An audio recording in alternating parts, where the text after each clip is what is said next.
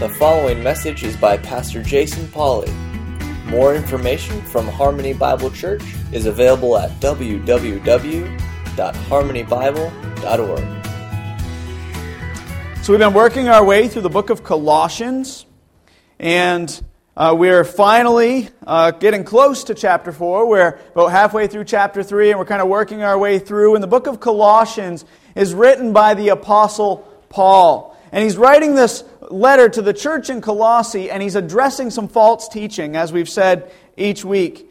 And the false teaching that really is being presented, it seems, is that the gospel that Jesus is not enough. That Jesus is good, that they need Jesus, but they need to add these human traditions, these additional experiences, if they are truly going to be saved, if they are truly going to live a fulfilling Christian life. And Paul says, no, Jesus is enough. That the gospel, the good news of Jesus Christ, is sufficient. And as we've worked our way through, last week we got to our message, which was God's design for harmony at harmony. Cute, huh? God's design for harmony, for peace at harmony, part one. And we looked at Colossians 3 15. We talked about letting the gospel rule in our hearts letting the gospel rule our lives, both individually and corporately. We talked about striving for a spirit of thankfulness, both individually and corporately. And today we're going to look at verse 16, the second point in our sermon outline, being a Bible centered church, or being Bible centered. So last week we talked about how, how we are to um, be gospel focused or gospel minded, and today we talk about being Bible centered. Look at Colossians 3:16 with me. If you'll stand for the reading of God's word. We're actually going to read verses 15 through 17. Let the peace of Christ rule in your hearts, to which indeed you are called in one body, and be thankful. Let the word of Christ richly dwell within you, with all wisdom, teaching and admonishing one another with psalms and hymns and spiritual songs, singing with thankfulness in your hearts to God. Whatever you do in word or deed, do all in the name of the Lord Jesus, giving thanks through him to God the Father. May the Lord add a blessing to the reading, the hearing, and the applying of his word. Amen. You may be seated.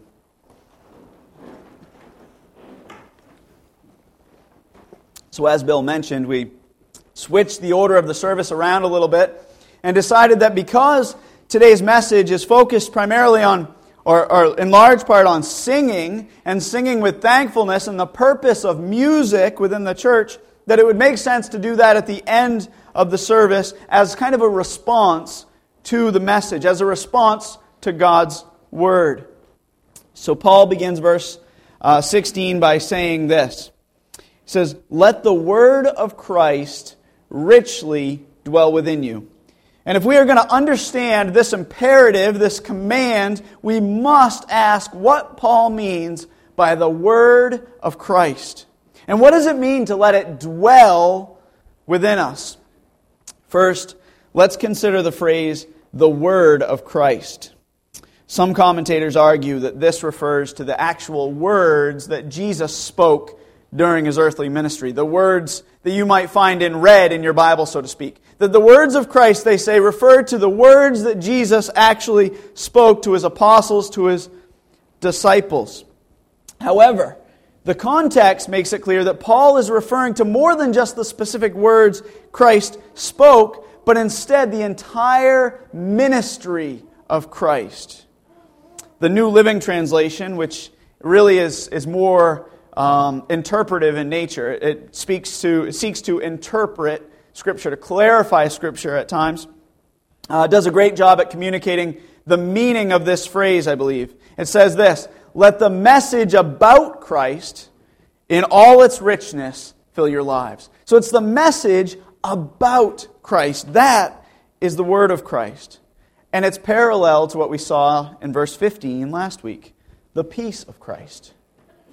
And last week we talked about the peace of Christ. And the peace of Christ is the peace that is made possible through Jesus. So we're given peace with God. We're brought into a place where we're at peace with God. Therefore, we have peace in our hearts because of what Jesus did for us through the gospel. And in the same way, he's talking about the gospel here. He's talking about the word that is about Christ. So it includes the words that Jesus spoke during his earthly ministry, but it's so much more than that. It's the word about Jesus, it's the gospel. Now, when I say the gospel, I want you to understand what I mean. We actually, uh, Thursday night at my community group, this came up. What is the gospel? We had a, a new believer who said, when you talk about the gospel, what is the gospel? I mean, I know the gospel's in the Bible. There's Matthew, Mark, Luke, John. But what is the, the gospel? And we, we tried to flesh that out and talk about what is the gospel. It's the good news, the good news about Jesus Christ, the good news of God. I actually want to take a quick moment here and look at a quick video that I have that I think explains the gospel. I'll warn you, it's a little different than maybe what we're used to at Harmony here, but it's a gospel that ex- uh, video that explains the gospel quite well. The devil face, they never safe. He's a beast who does featherweights. Just when they thought they took him down, he Would have asked me what is the gospel, you know, I'll probably tell them something like this: Jesus he came to dwell in the body for those rebelling, those who selling out, fellas fell in traps. He came to get us out. He came to our prison just to bail us out. Barely do we ever listen, fellas doubt, failing taking hellish routes. When Christ came to live among us full of grace and truth, angels rejoice because our heaven's about to break loose. And he can replace nooses with bread or some grape juice, but we rather follow after bottles of that great goose. We all are felons in hell and wickedness. Wait, dude, the true light, he had darkness he had to break through. To make a great truce, he came as a baby, wrapped inside a human frame to claim the lame. It's crazy. He said, take up your bed and walk. Take these five fish and feed. Peace be still the storms. The sovereign Lord, this is he. There's no one like him. That's why I like him. Risen indeed. He says, prison is free. I repented and believe. Time and time again, I've got to get my mind correct. Buffet my body cause I be wobbly, gotta get in step. He leads me wisely, must follow even when I object. Trust me, cause I checked and homie, he ain't lied yet. He's never mistaken either. Ignore the great deceiver, the adversary whose very goal is to shake believers. He'll bake in a lake, but we the saints can't forsake the leader. We plead with non-believers to receive the grace of Jesus. I'm reminded then the way he showed me much mercy. I was dirty till I trusted him who's trustworthy. He splits the seas, gives decrees, gets victories with ease, yet he was kicked and crucified in the midst of thieves. If it was up to me, I'd be living lost and sick. Because when I got to leave, I just let me off of cliffs. He leads me to life. The bread of life feeds me right. So I believe him and follow Jesus because he is Christ. Amen. So, again, a little different here. I think it's just a great illustration, a great uh, description of the true gospel of Jesus Christ. I don't, not sure about his Yankees hat. But we're all still being sanctified, aren't we? The point in, in showing that is to say the gospel, there's so much in the gospel, the good news, that God has been calling a people out to himself since the beginning of time, that we separated ourselves from God. We declared war with God in our sin, and that God is rescuing a people for himself.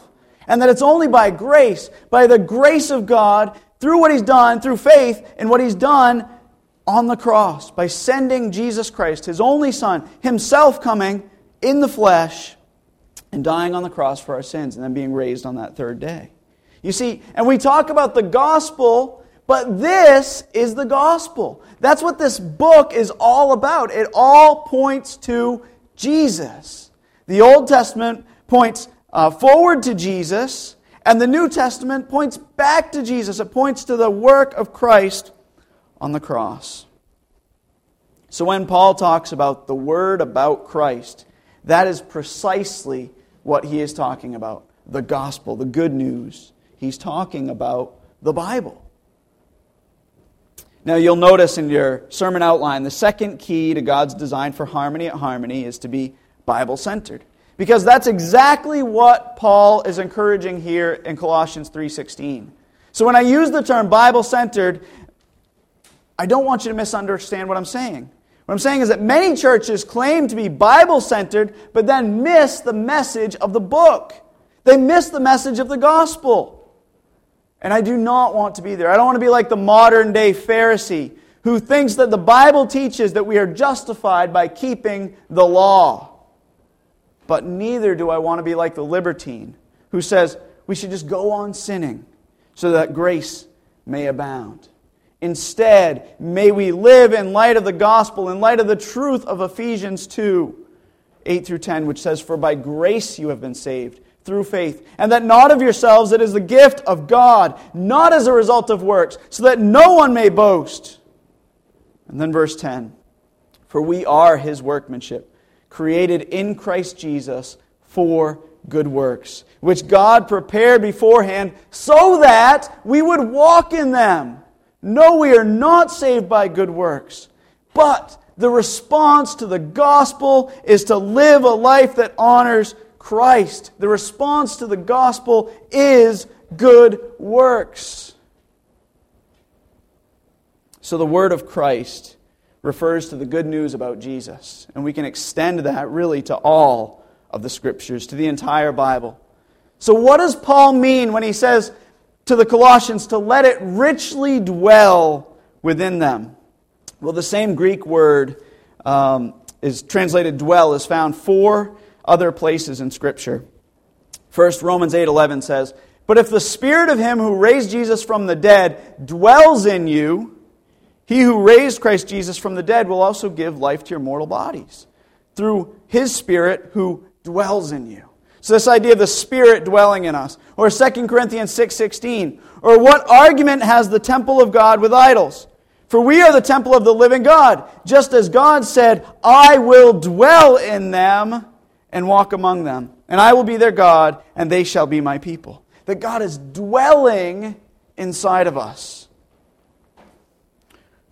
Or 2 Timothy 1 5, which says, For I am mindful of the sincere faith within you which first dwelt in your grandmother, Lois, and your mother, Eunice. And I'm sure that it's in you as well. Paul, writing to, to Timothy, he says, I'm sure that this faith that dwelled in your mother and your grandmother, that it's dwelling inside of you.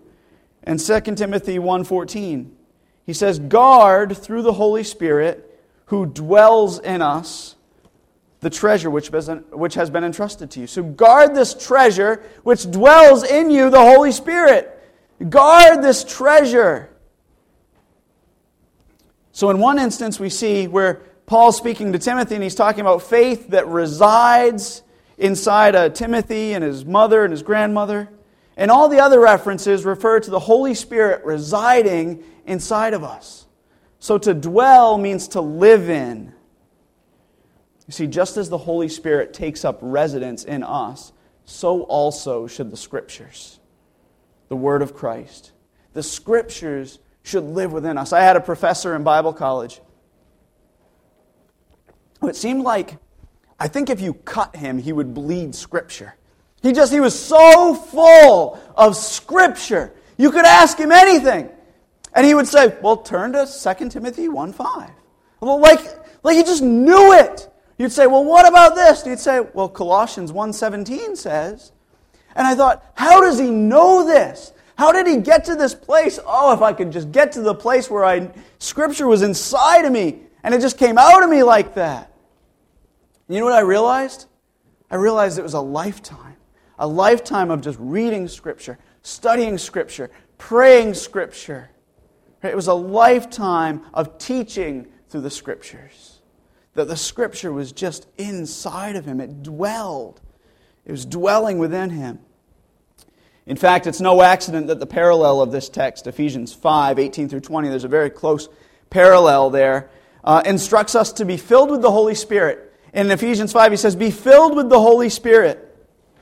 You see, the individual who has the Holy Spirit dwelling in them, who is controlled by the Spirit, submits themselves to the authority and the teaching of the Scriptures. John MacArthur says it this way He says, To be filled with the Spirit is to be controlled by his word. To have the richly the word richly dwelling is to be controlled by the spirit. since the Holy Spirit is the author and power of the Word. Therefore, these expressions are interchangeable. To be filled with the Spirit is to be filled with the Word, because the Spirit is the author and power of the Word. So, Paul's not saying to the Colossians, you need to seek some additional outside experience. He's saying, you need to know the Scriptures. You need to know Jesus as revealed in the Scriptures. You see, believers love and submit to the Word. We struggle. Don't get me wrong. We struggle. And, there are mornings when I get up, and you know, you know the thing at our house that mine and Kim's rule is no Bible, no breakfast. And I feel strongly, we violated this at camp a couple of times because Bill was awesome at cooking breakfast. We did Bible after breakfast. But, the, but the, the reason I do that, the reason that we live that way, is because it's sometimes I don't want to read God's Word. Right? Sometimes I get up and I'm like, oh, I've got so much to do, and I know what it says but I need to be in God's Word. And there is never a time when I'm in it and I regret it because the Spirit inside of me loves God's Word. And it's a struggle to submit to the Word. But the more you do it, the more you want it. And the less you do it, the less you want it. I don't remember where it came from, but someone once said, It's interesting, sin will keep you from the Word, and the Word will keep you from sin. It's a reality in the believer's life.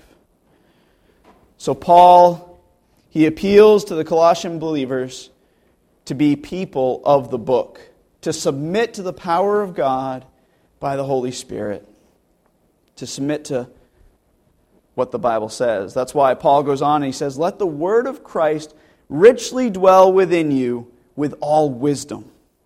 The Greek word wisdom, Sophia, can be defined as the capacity to understand and as a result to act wisely. So it's the capacity to understand and as a result acting upon it.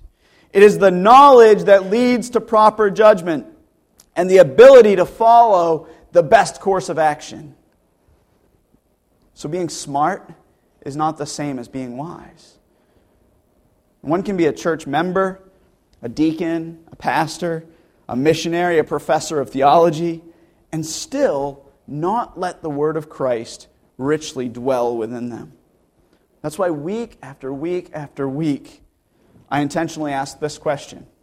So, how do we apply all of this, both individually and corporately, at Harmony Bible Church? That I ask that question every single week for a reason. You see, I don't want us to just get fat heads to just be the- theology majors. I want to know how to respond. I want to have the knowledge to know how to respond and act upon that knowledge. I don't want to have a full head and an empty heart. And I recognize that's a real danger. It's a very real danger in our lives.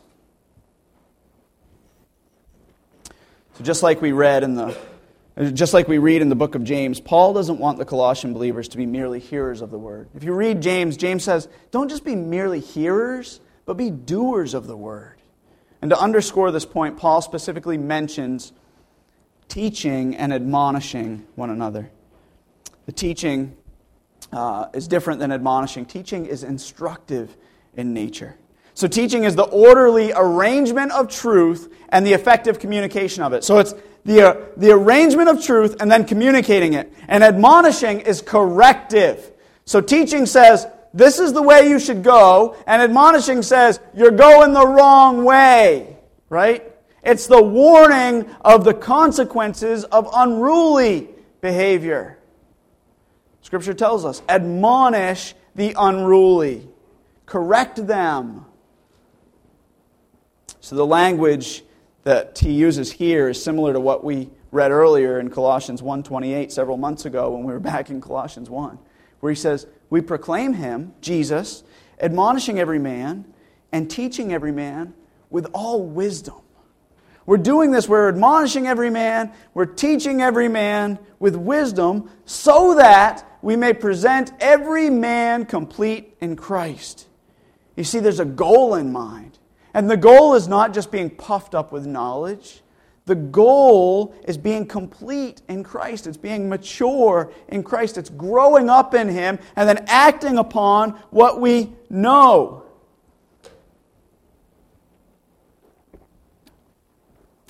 Here in Colossians 3:16 though, we see a little different uh, understanding or a little different, a different emphasis. Because a key part of the text that is focused on here in 316 is on specifically the issue of music. The New American Standard as we've been reading reads like this. It says Colossians 3:16, "Let the word of Christ richly dwell within you, with all wisdom, teaching and admonishing one another with psalms and hymns and spiritual songs, singing with thankfulness in your hearts to God." The NIV says this, and this is not a knock on the, the NIV, the New International Version, but it says this Let the word of Christ dwell in you richly as you teach and admonish one another with all wisdom, and as you sing psalms, hymns, and spiritual songs with gratitude in your hearts to God. Do you see the difference? One says, teach and admonish one another with psalms and hymns and spiritual songs. The other one says, teach and admonish one another and sing with thankfulness. There's a difference. There's a big difference. The uh, New Living Translation goes even further. Again, seeking to be interpretive in nature and seeking to simplify the sentence structure, it says this Let the message about Christ in all its richness fill your lives. Period. Teach and counsel each other with all the wisdom he gives. Period.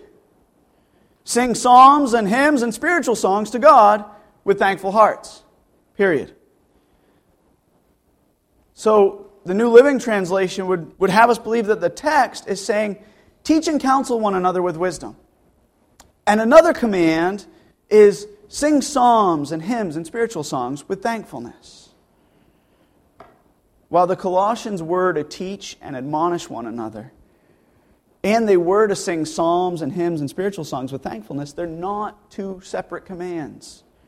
The command of Colossians 3:16 is let the word of Christ richly dwell within you with all wisdom, teaching and admonishing one another with psalms and hymns and spiritual songs, singing with thankfulness in your hearts to God. There's one imperative. Let the word of Christ richly dwell within you. Here's how you're going to do that. You're going to do that through teaching and admonishing each other through these songs that you're going to sing. So don't hear me say that we aren't to teach and admonish one another outside of music. And don't hear me say that that's the only role of music. What I'm saying is here in Colossians, Paul is making a very clear point. Let the word of Christ the gospel, the scripture. Let it dwell within you. Let it affect your life. And here's how you're going to do that you're going to do that through teaching and admonishing one another in song, through songs.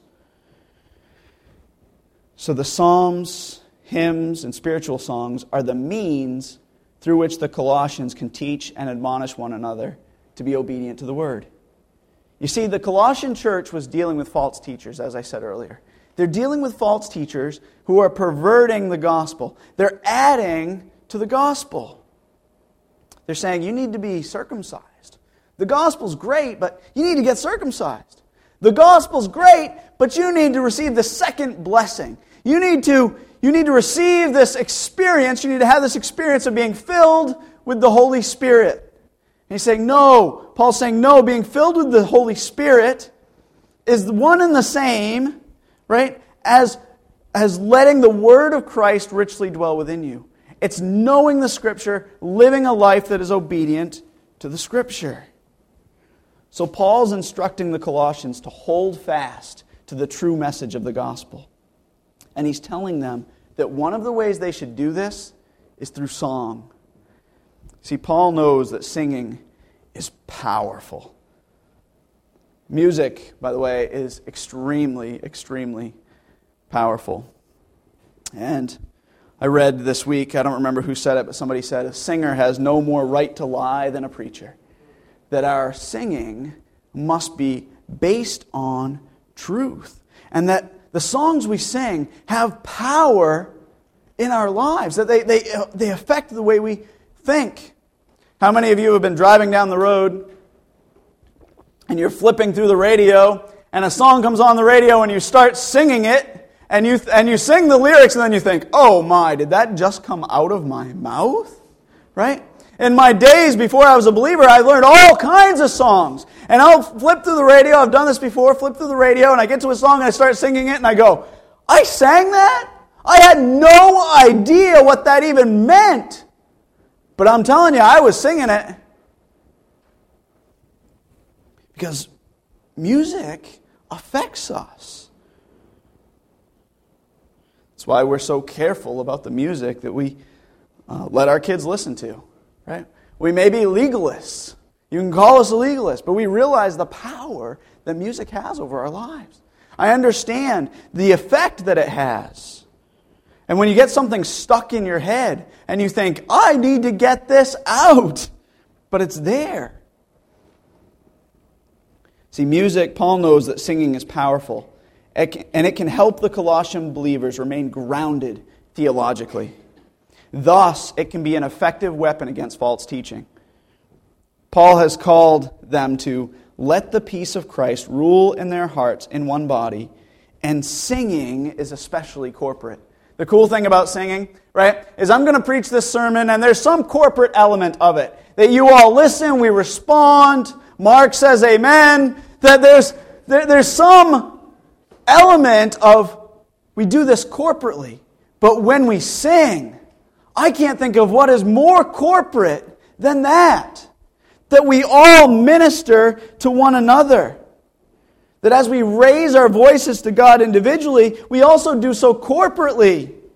And Paul understands that the songs that these Colossian believers sing of thankfulness, that as they remember what God has done for them in the gospel, that thankfulness will grow in them. He says, sing songs of thankfulness because when you sing, you're going to be more thankful. And as you are more thankful, you're going to sing more. And what does that mean? You're going to get more thankful. In other words, as they sing songs of thanksgiving, as they teach and admonish one another in song, they become more and more and more thankful, and they see more clearly the sufficiency of the gospel. So, lastly, I want you to notice the type of music that Paul encourages the Colossian church to, in, to employ. He says, This is the type of music you should employ in teaching, admonishing, and encouraging one another. He says, with psalms, hymns, and spiritual songs. Now, if you're th- sitting there and thinking, see, I told you choruses are unbiblical. Um, the first word, Psalms, refers to the Old Testament Psalms. He's speaking about the singing of God's Word. We should sing God's Word, especially the Psalms, which are really which were written to music for the purpose of singing. And the next word is hymns. The word, uh, this word only appears here and in Ephesians 5.19 in Scripture. And don't mistake this as referring to the hymns that we might know, the hymns in our hymn books, right? For those hymns were not written yet, nor was the style of music even thought of. I assure you, Jesus did not walk the face of the earth with a King James Version Bible in one hand and a hymn book in the other, right? We may, in our culture, sometimes want to think that or espouse that, but that's not the case. And then he, he finally he mentions spiritual songs. The term spiritual refers to someone who has received God's Spirit and presumably lives in accordance to this relationship. So they've received the Spirit and they live in accordance with that relationship. So one could say a spiritual song is a, a song that encourages one to live in right relationship with God. So there's a lot of conjecture, right, as to what these different types of songs were. How did these types of music differ?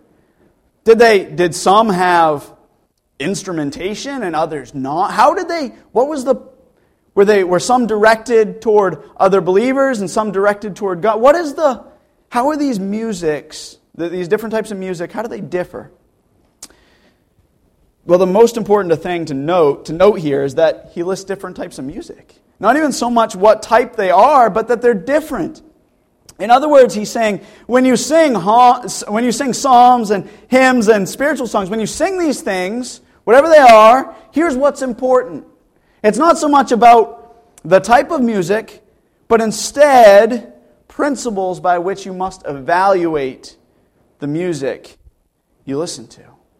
You see, and I purposefully, in thinking about what is the gospel, I thought, let's put a rap video on the screen, right? Because if you know me, I love Christian rap. Because you can say things, those people can talk faster than I can. If you, you can say things in two minutes, theologically, there is so much doctrine wrapped into that video. And I encourage you to go back and listen to it again. The doctrine that is in that video is amazing. There's so much compressed into that. You see, Paul's not hung up on the genre of music, but instead the purpose of music. And if I come in here and say we can only sing choruses, right? Then I'm no better. I'm hung up on the genre. If I say we can only sing hymns, then I'm no better. If I say we can only sing rap, and trust me, you don't want me to try rap, to rap, right? I'm missing the point. The point is that these principles must be followed.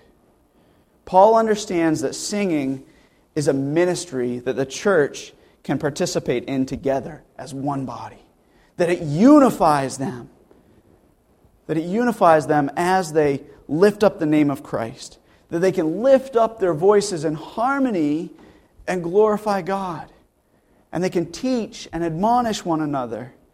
And that the result will be that the gospel will dwell in them richly, and their hearts will overflow with thankfulness. So here's the question. So, how do we apply all of this, both individually and corporately, here at Harmony Bible Church?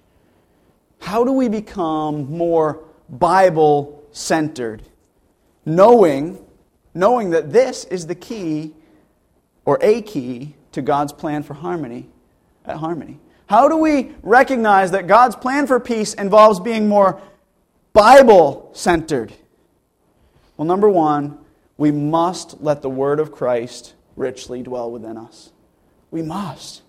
We must, like the Colossians, be people of the book, right? Read it, study it, memorize it, live it.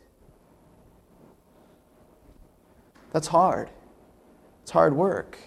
If I'm going to be like my professor in Bible college, that's going to require a lot of time and effort and energy.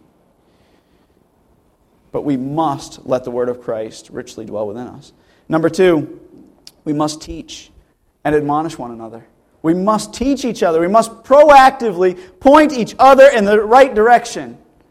But then we must also admonish one another. We must correct each other when we're headed in the wrong direction. And there will be times when every one of us will be headed in the wrong direction. And praise God for brothers and sisters who say, hey, come back this way. You're heading in the wrong direction there. Let me show you what Scripture says. Not what I think, what Scripture says. And then, thirdly, we must recognize the blessing and intent of congregational singing. That congregational singing serves to do those very things, to let the, the word of Christ richly dwell within us and to teach and admonish us. I've come to realize this that as I preach week after week, Wayne Wallace told me this. He said, The people in your church, they're going to remember the closing hymn long after they remember your message. And at first, that was kind of disheartening. It's like, I, I study and pour and, and pray about what does the church need to hear. And they remember the hymn, right? I could just avoid the studying. We could just sing hymns. But see, I can't do that. Instead, I'm letting the word of Christ richly dwell within me. And hopefully, hopefully, as we think about the music, the music points us back to this, to the message that they fit together. That it, the words that we sing, that they, they have an intent.